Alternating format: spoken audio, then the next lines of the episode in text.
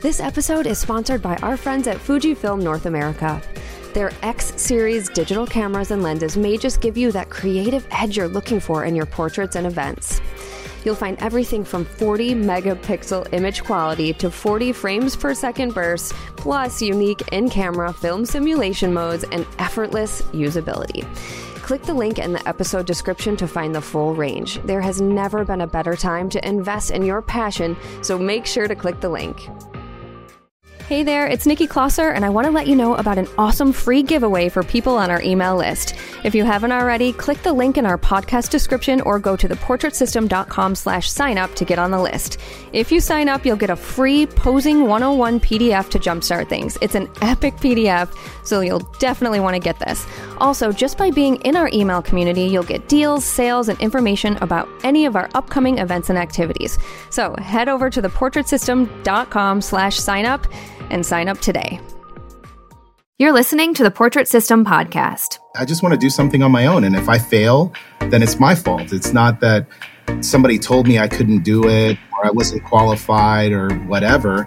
It's, well, you didn't put in enough hours or you didn't learn the right things. And the cool thing about that is that you can pivot and adjust and you can learn those things and you could always improve and get better.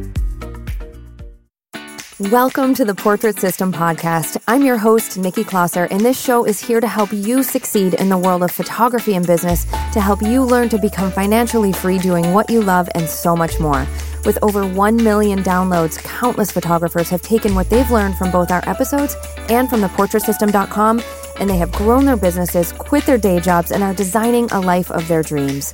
We keep it real and share stories about the ups and downs that come with running a photography business. You'll hear real life stories of how other photographers run their business, and you'll learn actionable steps that you can take to reach your own goals. Thank you so much for being here, and let's get started. Hey guys, now is your chance to check out all of the incredible photography education we have available for you at theportraitsystem.com. For only $7, you will get access to over 1,000 videos, including pricing, posing, marketing, lighting, sales, inspiring photo shoots, self value, and more. Yes, you'll get your first month for only $7 when you become a pro member, and you'll get access to the full download library with posing guides and workbooks and so much more. Also, this includes a pricing calculator a studio startup timeline, our weekly live broadcasts, including Sue Bryce's live talks, access to our private, members only Facebook groups, special discounts on photography products, and so much more. Head over to theportraitsystem.com and enter the code PODCAST7 to get your first month for only $7. That's theportraitsystem.com and enter the code PODCAST7. My guest this week on the Portrait System podcast is Miguel Quiles, and his photography career went in a direction that he really wasn't expecting. Miguel quit a corporate job in 2011 and started shooting portraits, along with starting a YouTube channel just for fun. Fast forward, and his YouTube channel for photographers really took off. He now makes an amazing income making videos, and he also has some great affiliates and sponsorships, including with Sony as a Sony artisan. Miguel shares some really great information about how he makes his photography YouTube career work, and it was so interesting to hear all about it. Okay, let's get started with my friend Miguel Quiles. Hi, Miguel. Welcome to the Portrait System. How are you?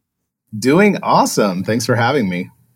Sweet. I'm excited to have you here. You are a Sony artisan. And it's funny because I just interviewed Scott Robert Lim the other day. So now it's two of you in a month. Dang, that's crazy. That's a good follow up. I'm, I'm, yeah, I'm, a little bit really less is. energy than Scott. So I'm going to warn you ahead oh, of time. He's like, you know, I he's mean, like a 10, I'm like a solid five. So, but I'll try my best. well, Scott is a very, you know, he has that unique level of amazing energy that I think most people can't match. So I wouldn't yeah. worry about it. It's true. All right. Um, there's so much to talk about, but since I brought up the Sony artisan thing, I've heard it's really difficult to become one. Like, do you want to just tell us really quickly about how that how that all happened, and then we can go back to your whole journey? For sure. So, yeah, it is very difficult to become one. Uh, I believe uh, at most there was maybe like 50 or so photographers in the world um, who wow. had that title. So, yeah, yeah there's, there's not too many of them. Um, and yeah, you know, at the time, so going back right around 2013, I was kind of hitting my stride as a professional photographer, and I was shooting with a different system at the time. And there were just several things that I wanted that my current system didn't offer. Okay. So I just kind of went out on the hunt. And funny enough, I went to uh, to a local uh, Best Buy store and was talking to a rep there because I had a very specific issue. And he was like, "Hey, this Sony camera will kind of take care of that," and it was to shoot video. I was like, "Oh, okay." So I bought the uh, the original Sony A7, and Oh, it was really just there to shoot video. Like I, I, I never had it in my head that I would start, you know, shooting with this. And certainly now in 2023, looking back, I wouldn't have imagined that it would take me to this. But um, yeah, I, I bought that camera and basically started using it to shoot videos, and then one day decided, let's see what this thing could do for shooting stills because it's small and it's compact. It's got a lot of cool tech, and uh, holy cow, like never look back. And so Wow. that's how I switched to the system. Yeah. How did you get on the radar? Yeah. So, um, you know, it's one of those things where I think it was a matter of like really good timing. Um, Mm. At the time, I was living in New Jersey. I was teaching a lot in New York City. Uh, I would go to Adorama and I was doing events there every month. And one of the events that I had lined up was a um, was an event talking about my transition from DSLR to mirrorless because at the time it wasn't common, you know. Yeah. Uh, so much so that I would tell people that I was shooting mirrorless, and a lot of my photographer buddies would be like, "Are you doing okay? Like, do you need some money?" Because you know, like as if I couldn't afford the good, so-called good stuff. Uh, yeah. Um, so it was really funny how the world changes, but um, and I think that's really what it was was that I was kind of going out, I was teaching a lot, um, doing a lot of events, doing a lot of live demos and, and Mhm. workshops, and uh, yeah, it got their attention at a time where uh, there weren't as many ambassadors that were doing what I was doing Mhm. and there weren't as many uh, ambassadors out there that understood the other side of the business, uh, which is that to be an ambassador, it's not just like a medal, you know, where it's like, hey, I ran a 5K and I got a medal and now we're done. Right. Yeah. It's Yeah. very much one of those things where you have to represent, and uh, you know, and I've I've tried to do that from from day one. So when you say represent, I mean, obviously you're using the gear, but is that also like speaking engagements and are you going to trade shows and things like that as well? all the things trade Yeah. shows dealer events uh, i'm a youtuber as well so i create a lot of youtube content uh, Yeah. not just for my own youtube channel but also for sony's youtube channel so it's been kind of an Okay, interesting got it. Yeah, Yeah. so um, yeah every, everything i do is uh, kind of showing off and and preaching the gospel of sony you know it's something Yeah. that's changed my life and it's changed the way that i shoot and you know i i know that it would do that for other people and so it's easy easy to get in line with it Yeah, that's awesome. All right. Well, very cool. Very cool. Um yeah, it's funny. It's funny how certain connections and just maybe not even the word connection isn't the right word, but just one decision at Best Buy of all places could really, you know, change things for you. Very cool.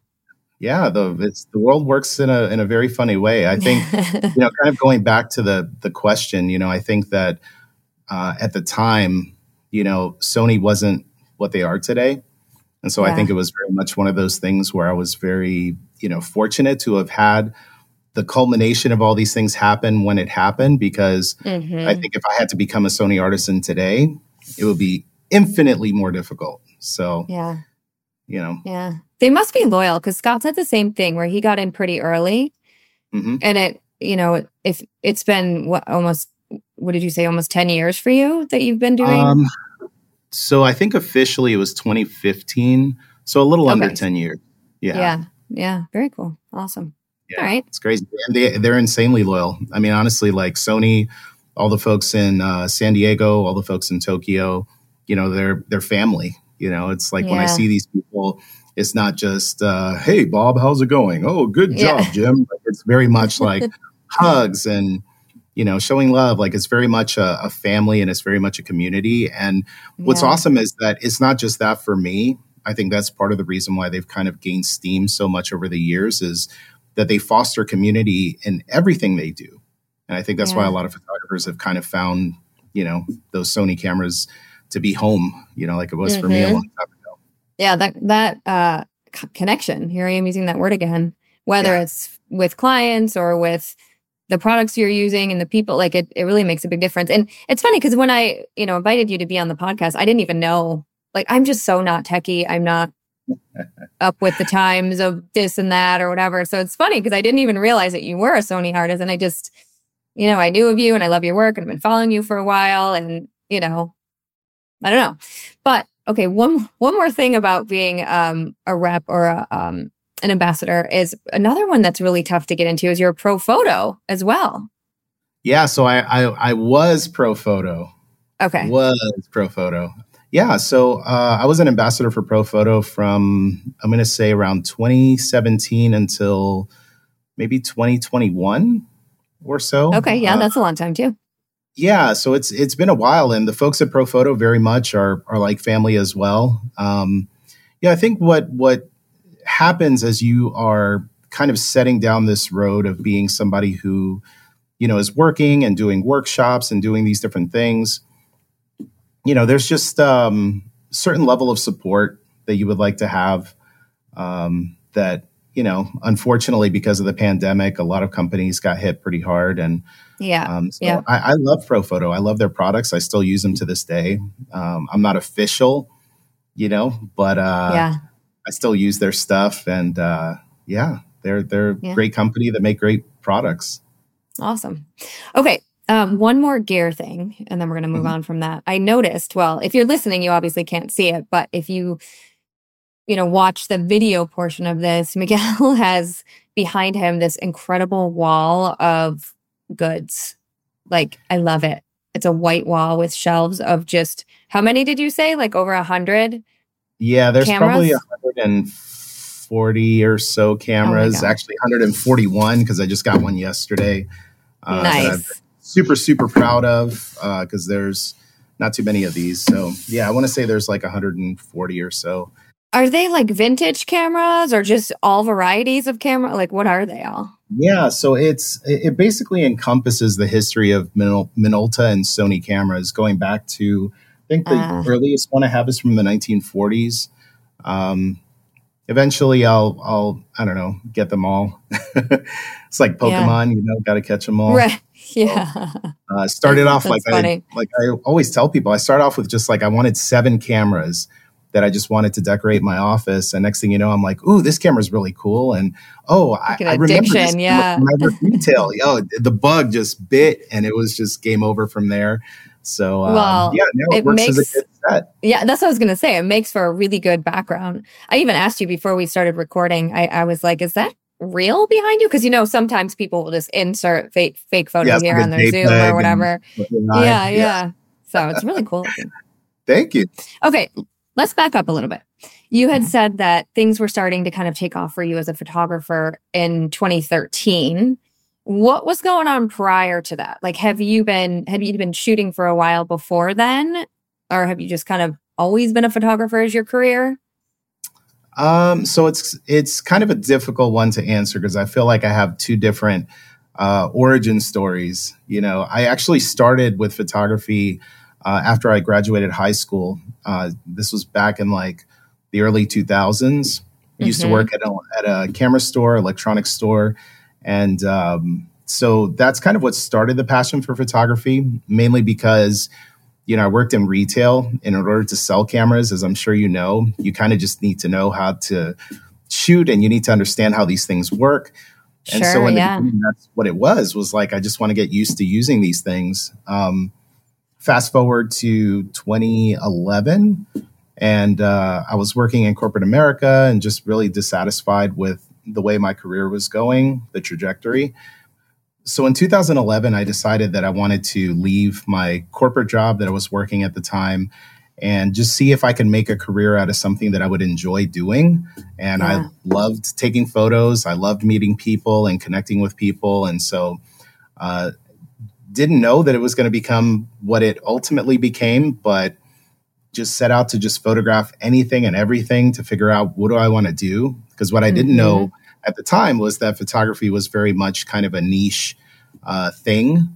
So if you wanted to be successful, you couldn't just be, hey, I'm a dude with a camera and, you know, you want a building photographed? I got you. You want a family or wedding or whatever? Like it all has its um, things that you need to know in mm-hmm. order to be mm-hmm. successful. And so, uh, settled on becoming a headshot and portrait photographer and kind of never looked back.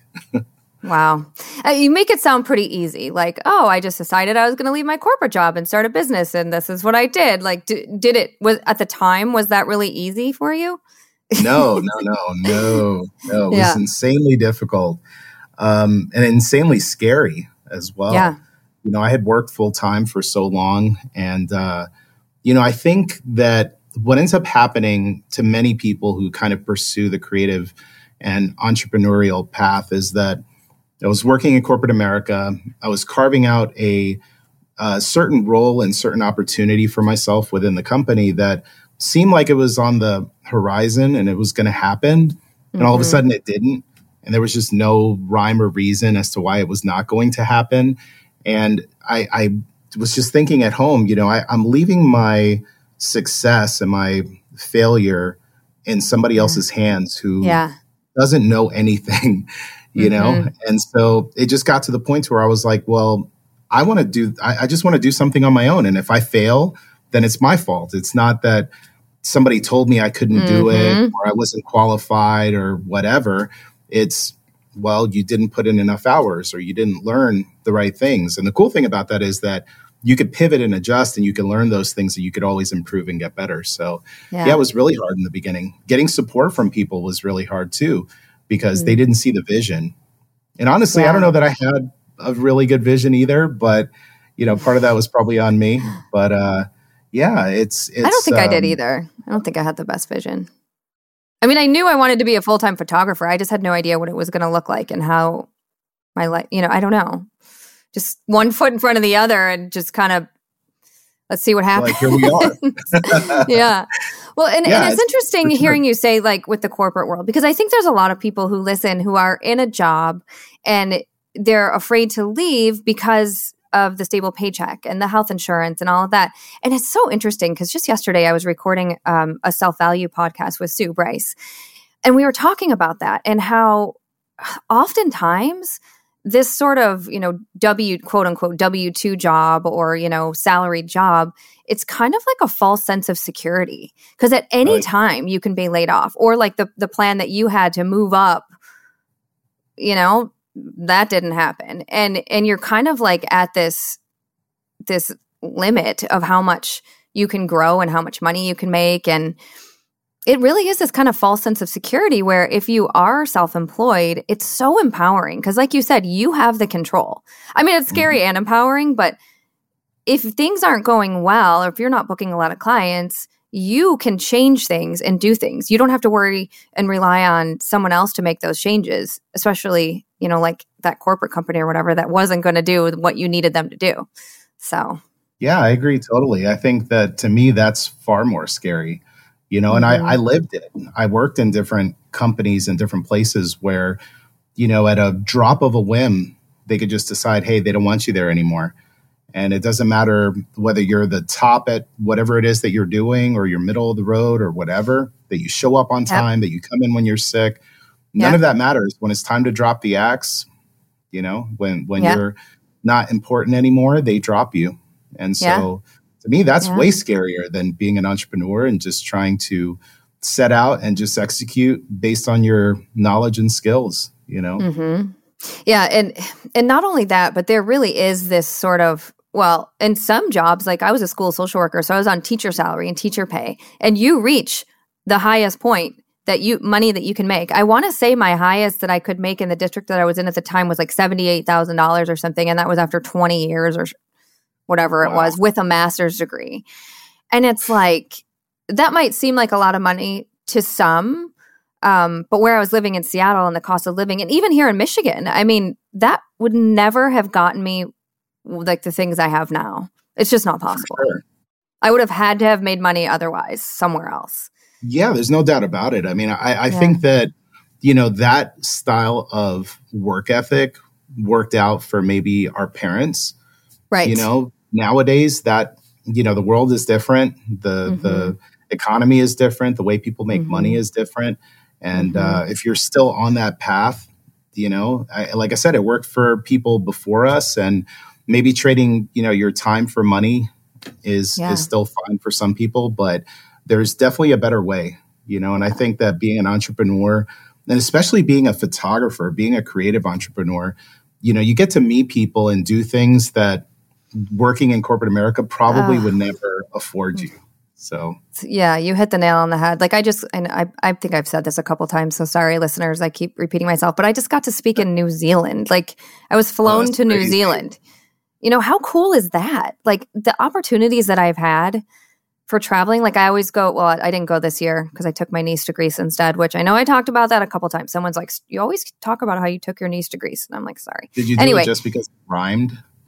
I, I, as I'm saying that, I'm, I that's hilarious. And I was just thinking Greece, that. I love that. She chose Greece though, but you know, I, I, went to Italy a couple years in a row for a graphy workshop, and just, I mean, it's so cool. Even just this morning, I was thinking as I was like eating my salt bagel with cream cheese, you know, watching my chickens play out the window as I was like taking my breakfast break or whatever.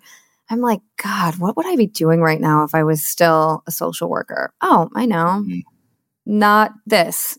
you know, yeah. like I wouldn't be at home relaxing, waiting to record with you, eating my bagel, watching my chickens. Yeah. You know, in the with it raining, it was kind of gloomy. You know, it's just like I don't know. God bless the people. I just love it. it. You know? I know. God I know. the people that do it because they need it. You know, but you're, it doesn't I know, have to Miguel.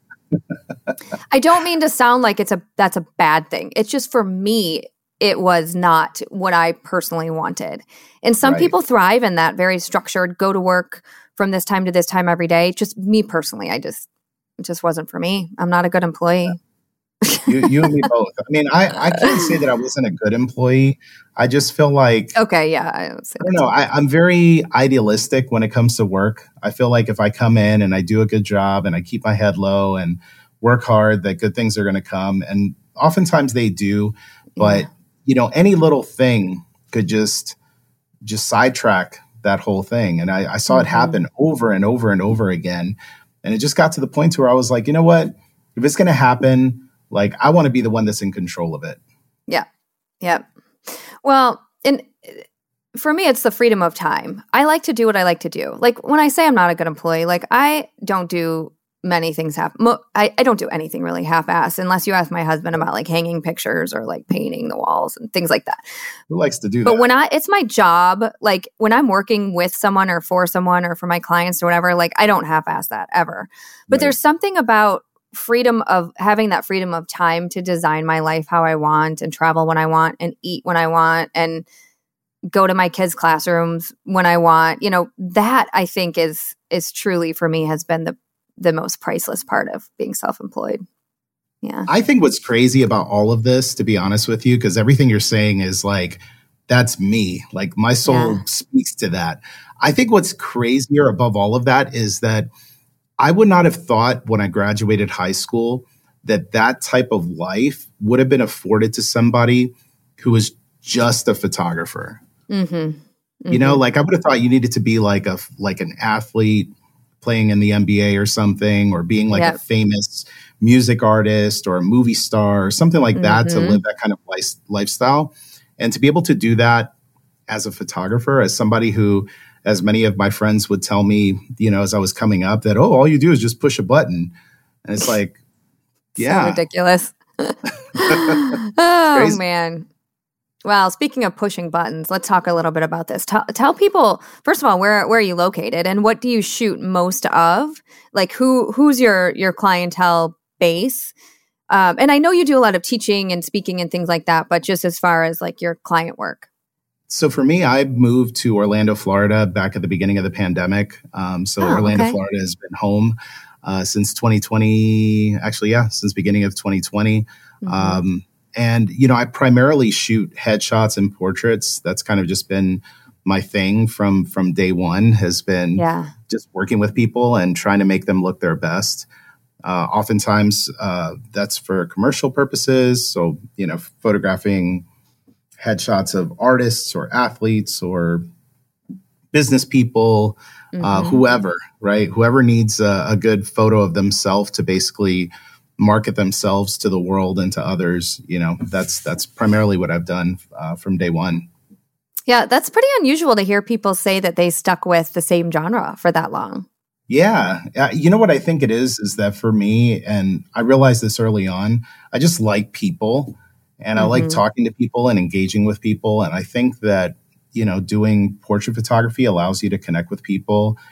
Um, so that just kind of became my my thing, you know, and I think mm-hmm.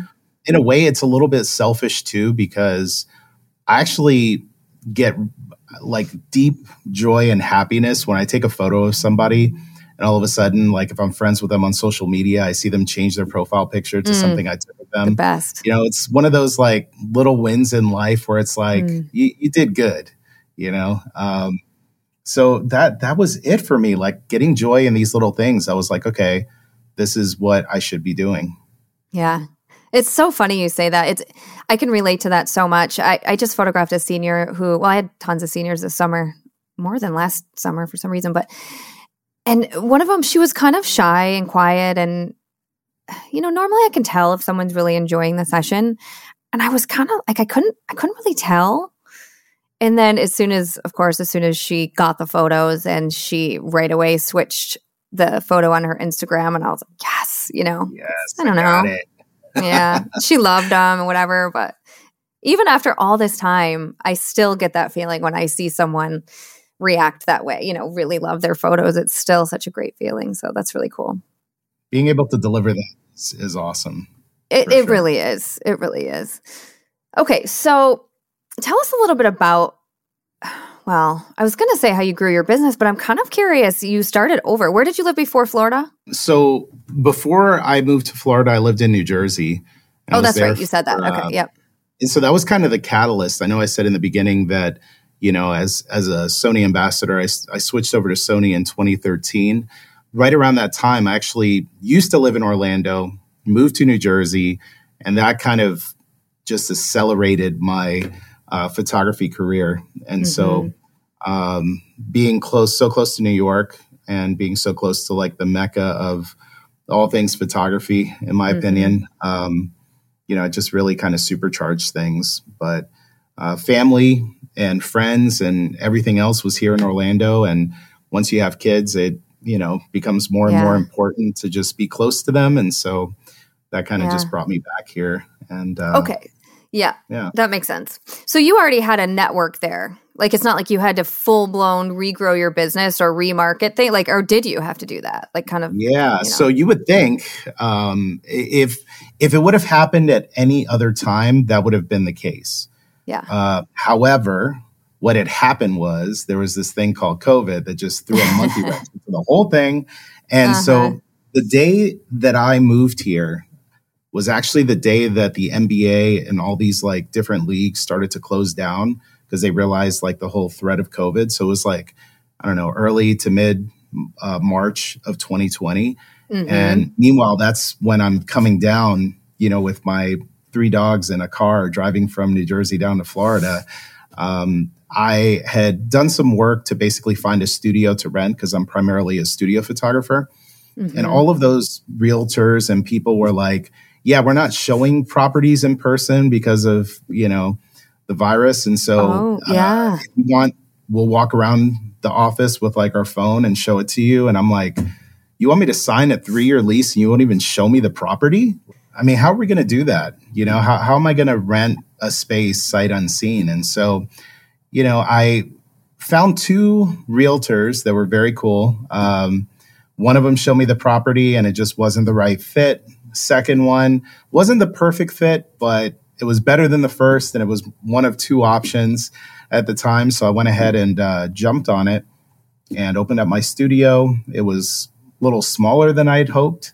Uh, but everything else just kind of worked out, you know. And then a few months later, as the world started to kind of figure out what was going on, uh, things got better, moved into a bigger space. Um, still kind of struggled early on, to be honest, uh, because people here in Florida, even though I know the news kind of made it seem like everybody's just running around, just partying, and you know, I know it's like breathing on each other's faces. Or oh, the news! yeah, the news. yeah, yeah. It was it was portrayed in a very interesting way because I'm here and I'm just like, I don't see any of that, you know? Yeah. Yeah. Um, but yeah, there was still this reluctance of people to go out and have their pictures taken and just being in close mm-hmm. proximity. And so, right around that time, I did kind of a little bit of a pivot with my business where I still, you know, was was taking clients when I could get them, but I pivoted more towards content creation. And I think uh, honestly, that was like the best possible move that could have been made at the time because yeah. you know it set me up for the next two three years you know well two years i guess at this point so it's it's been yeah. great. I've had a lot of people uh, on the podcast say that that you know 2020 you know that year or two there 2020 2021 really helped them kind of reevaluate things and maybe start some things and try some things that they normally wouldn't have done. Like i, I know i ended up uh, you know recording my first and filming my first photography course my personal branding course. Yeah. um you know i would i have done that? I don't i don't know i don't know if i would have done that if it wasn't for you know it's just you never know where where life is going to take you when things get real weird. so that is the well, truth. Yeah. So okay, truth. tell me a little bit about like the YouTube uh, content creation. Like, is this something that you monetize? Oh yeah, yeah, absolutely. Yeah, I wouldn't do it. I wouldn't do it if I couldn't monetize it. But yeah. It's funny because I think that's probably the most common question that I get from people is like, you can make money on just making YouTube videos. And mm-hmm. it's like, mm-hmm. yeah, you know, it's very, it's highly monetizable, you know, between Google ad revenue, between sponsorships, mm-hmm. affiliate deals, you know, obviously like you have your own course that you sell, you yeah. know, having a, a vehicle to be able to promote yourself uh, in a way that doesn't cost, you know, anything but your time and your skill. Um, mm-hmm. Yeah, it's it's highly monetizable, and um, yeah, you know, I, I couldn't have imagined uh, again 20 years ago that this would be a thing. But you know, funny enough, I actually knew somebody. I had a really good friend who this was like early days of YouTube, who uh, started a YouTube channel, and he was one of the first group of creators that actually started to get paid for uploading yeah. his videos onto the platform. And at the time, he was like, "Man, you know, I'm making like fifteen thousand dollars a month, you know, through this oh, thing wow. called YouTube." And I was like, "Really? like that's?"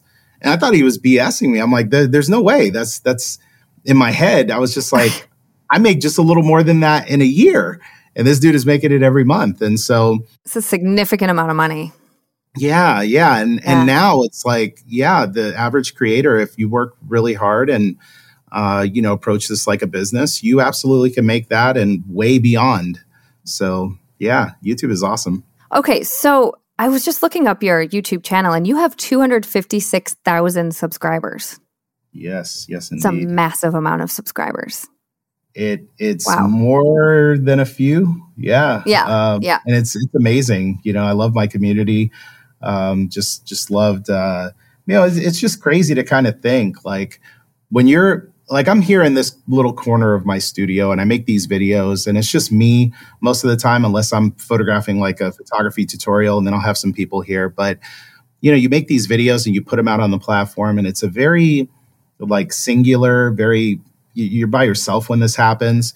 And then I was just at uh, Samy's camera in LA a couple days ago and ran into all these people in person when I was teaching my workshops that are like oh my gosh, I know you from YouTube. And it's like, yes. oh shoot, there are so real cool. people out there that watch this stuff, you know? Uh-huh. It's weird, but it is so cool to be able to, mm-hmm. you know, create content and know that there's actually like, you know, even one or two people, let alone possibly hundreds of thousands of people that watch it.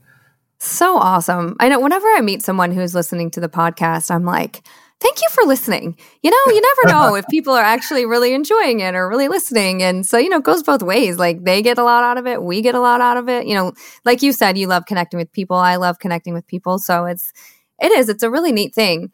Now, how, okay, I have, I have so many questions around this, but one is like, how did you grow to that substantial of number of people watching you? Because you had to start at zero. Like, how did yeah. you get there?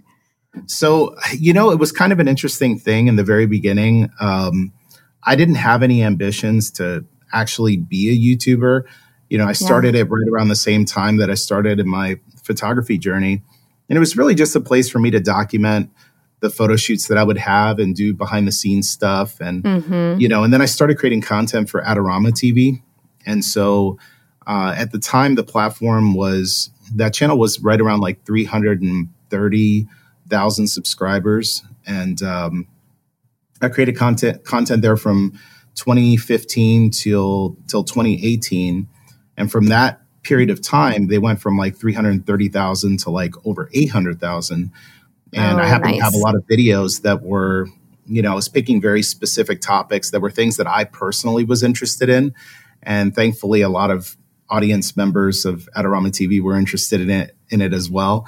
Um, so when I left Adorama TV and started to do my own YouTube channel, you know, I think by just like the search algorithm, people just kind of found my, yeah. my channel. Um, I had a lot of videos that were shared and, and republished on uh, you know, Fstoppers, Petapixel, SLR Lounge. Mm-hmm. So gain subscribers that way. But yeah, it was just one of those things where you just steadily just show up with, yep. you know, content that people might find interesting, and and it just kind of goes from there. I'm always like on my soapbox about this, but it's, it's so much of this goes back to networking. Like you were yes. networking with the people at Adorama, you were networking, and you know the Fstoppers articles and you know all of the, these things like people aren't just going to knock on your door. You no. have to quote unquote network, whether it's to find new clients or to find partnerships like how you were doing or to find speaking gigs or whatever. It's so important. And, you know, you have to let people know who you are and what you have to offer. Absolutely. And, you know, the cool thing is that nowadays there's more ways to be able to do that than ever between yeah, YouTube, between all the different social media platforms. So now it really mm-hmm. just becomes you know, I think what's happening to a lot of people today is that they are way too much in their own head and their own feelings mm-hmm. about themselves and the way how things should be that they just don't do it. And yeah. it's unfortunate because for the people that do it, they will find some level of success doing it, especially if they do it over time. Mm-hmm.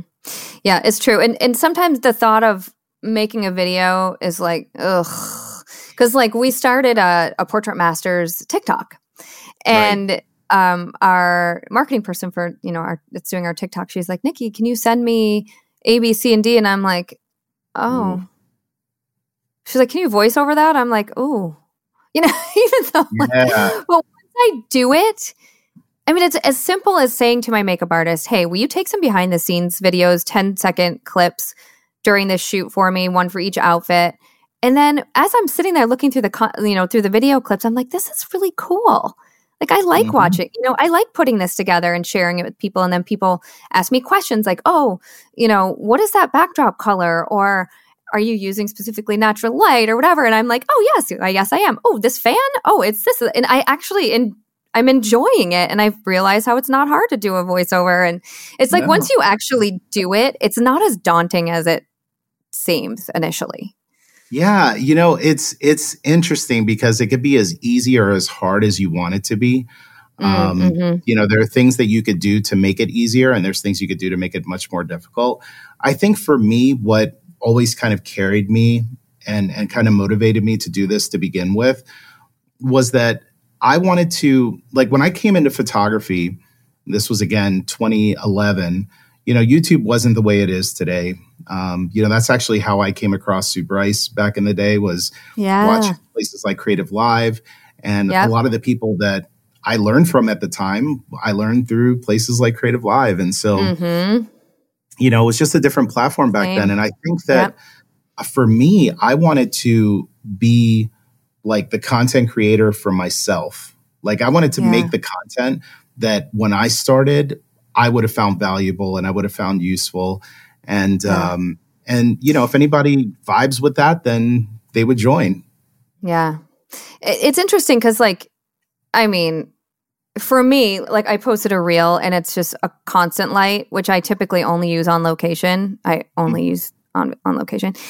And I had like 33,000 views on this Instagram reel, this one clip of me using a constant light. And I'm like, dang, so that's what people want. But that's not normally what I do.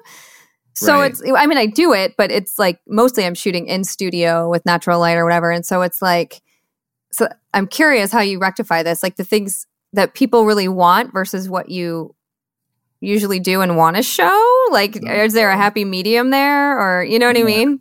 That's a sore spot right there because it's like yeah, my mind, like, so I know the topics right out of the gate that if I make these videos, the videos are going to do well. Um, and then there are the videos that I want to make that I think, sh- like, I wish they would do well, but for whatever Mhm. reason, people just don't find it to be as interesting as Yeah. when I do or, talk about other things. Um, you know, that's that's the cool thing with having your own platform. Like, do what you want. You know, like Yeah, if you want to yeah. do that type of content, like make one video for them and make one video for yourself. yeah. you know, I like it. Yeah, eventually there's I like to be it. people that gravitate to that stuff and hopefully follow you for that as well.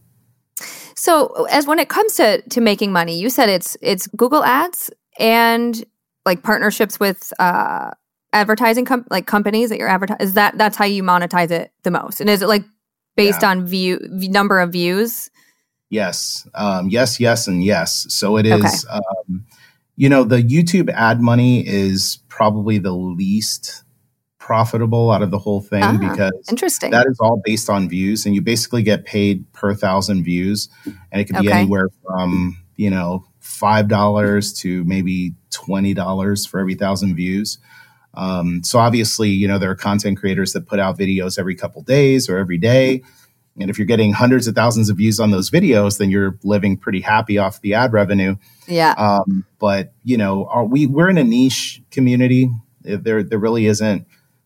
I mean, there's a lot in the grand scheme of things, but to get that kind of viewership takes you know a lot of work. Mhm. Um, so you have sponsors that you know if let's say you've cultivated a community like for me i am an off-camera flash studio photographer and there's a lot of companies within that space that they want to reach out to my community and so every single day i get at least four or five emails from brands and companies that you know they'll they'll say hey we would love for you to use our stuff in your video and we're, we'll pay you and we'll right. this and. Yep.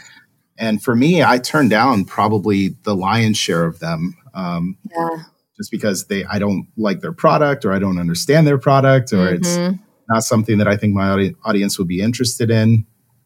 Um, but you know, obviously, good partners do come through, and uh, and they happen to be companies who I like and enjoy their stuff, and so uh, so you get paid from that. And then there's also affiliate revenue as well.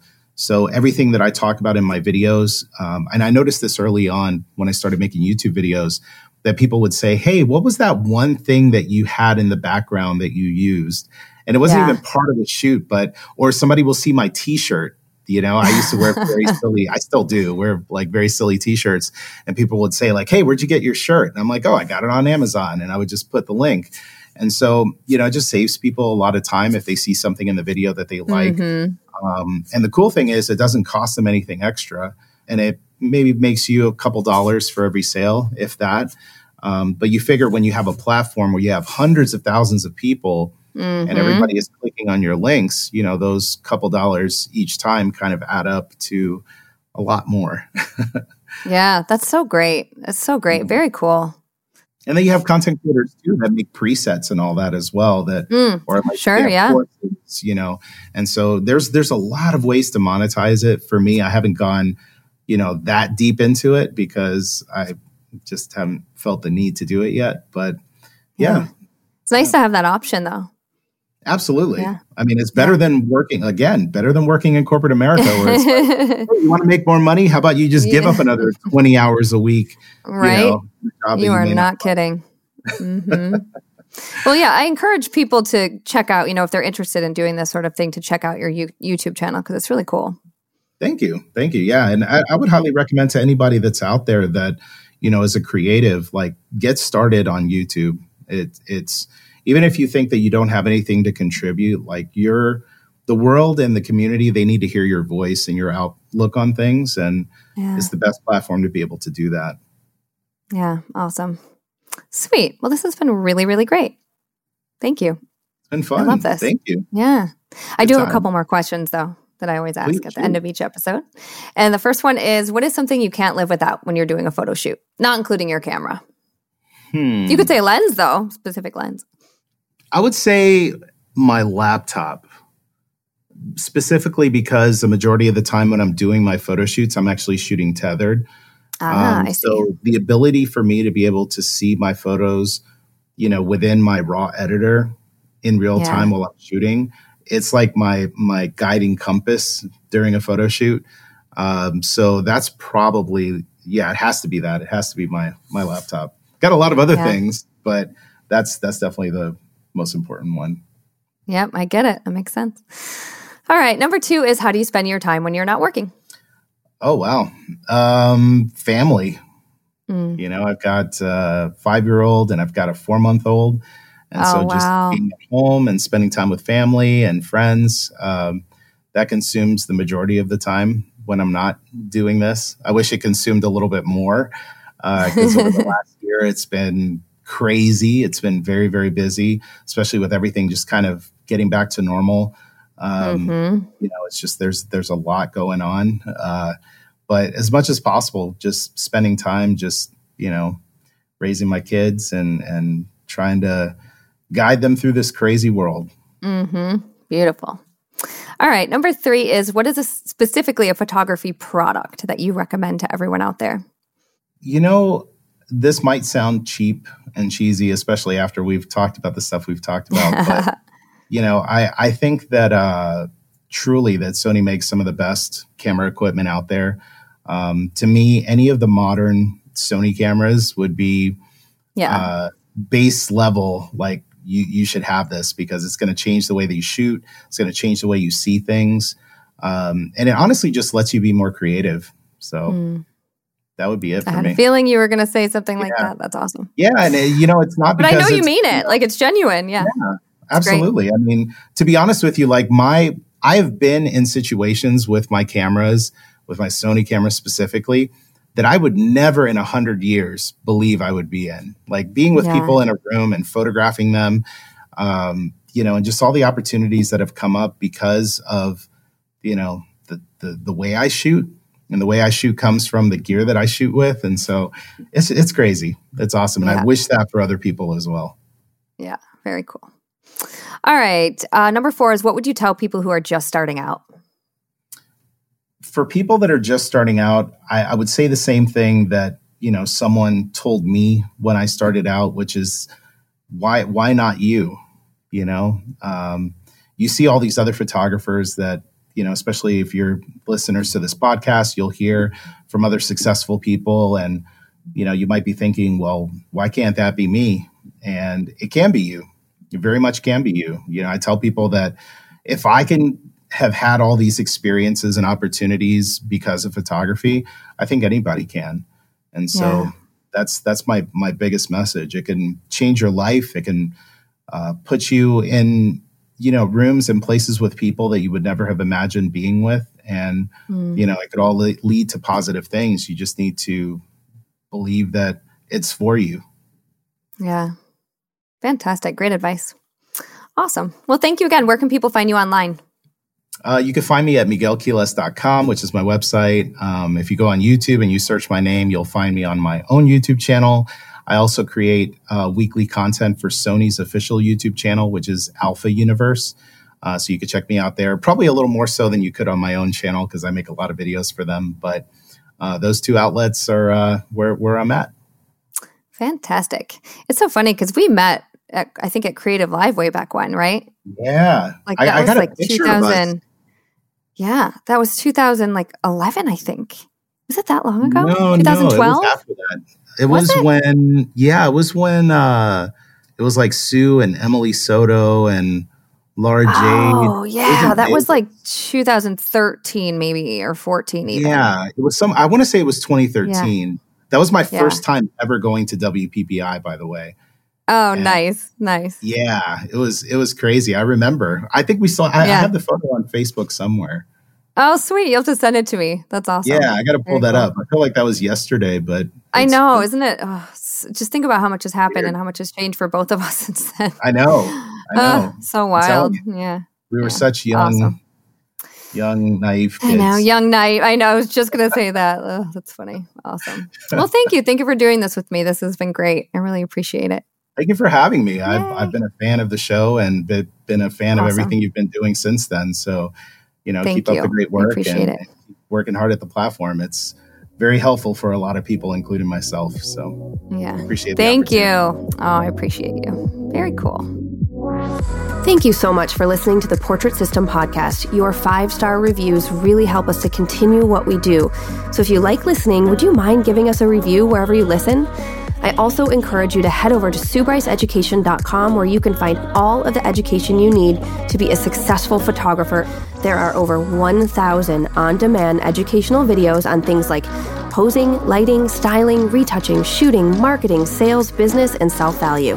There's also the 90 day startup challenge, plus so many downloads showing hundreds of different poses. We have to do checklists for your business, lighting PDFs, I mean, truly everything to help make you a better photographer and to make you more money. Once again, that's SueBryceEducation.com.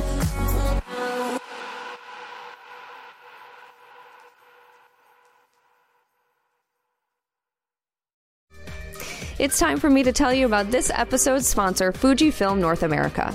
If you haven't experienced portraits and wedding scenes created on the large format GFX system digital camera sensor, you are missing out. Along with up to 102 megapixel resolution, you'll find rich colors and gorgeous in camera looks. There's also AI driven subject detection and 8 frames per second bursts inside the compact GFX 100 digital camera. Hit the link in this episode's description to view the products. It's time to dream big in your creative process.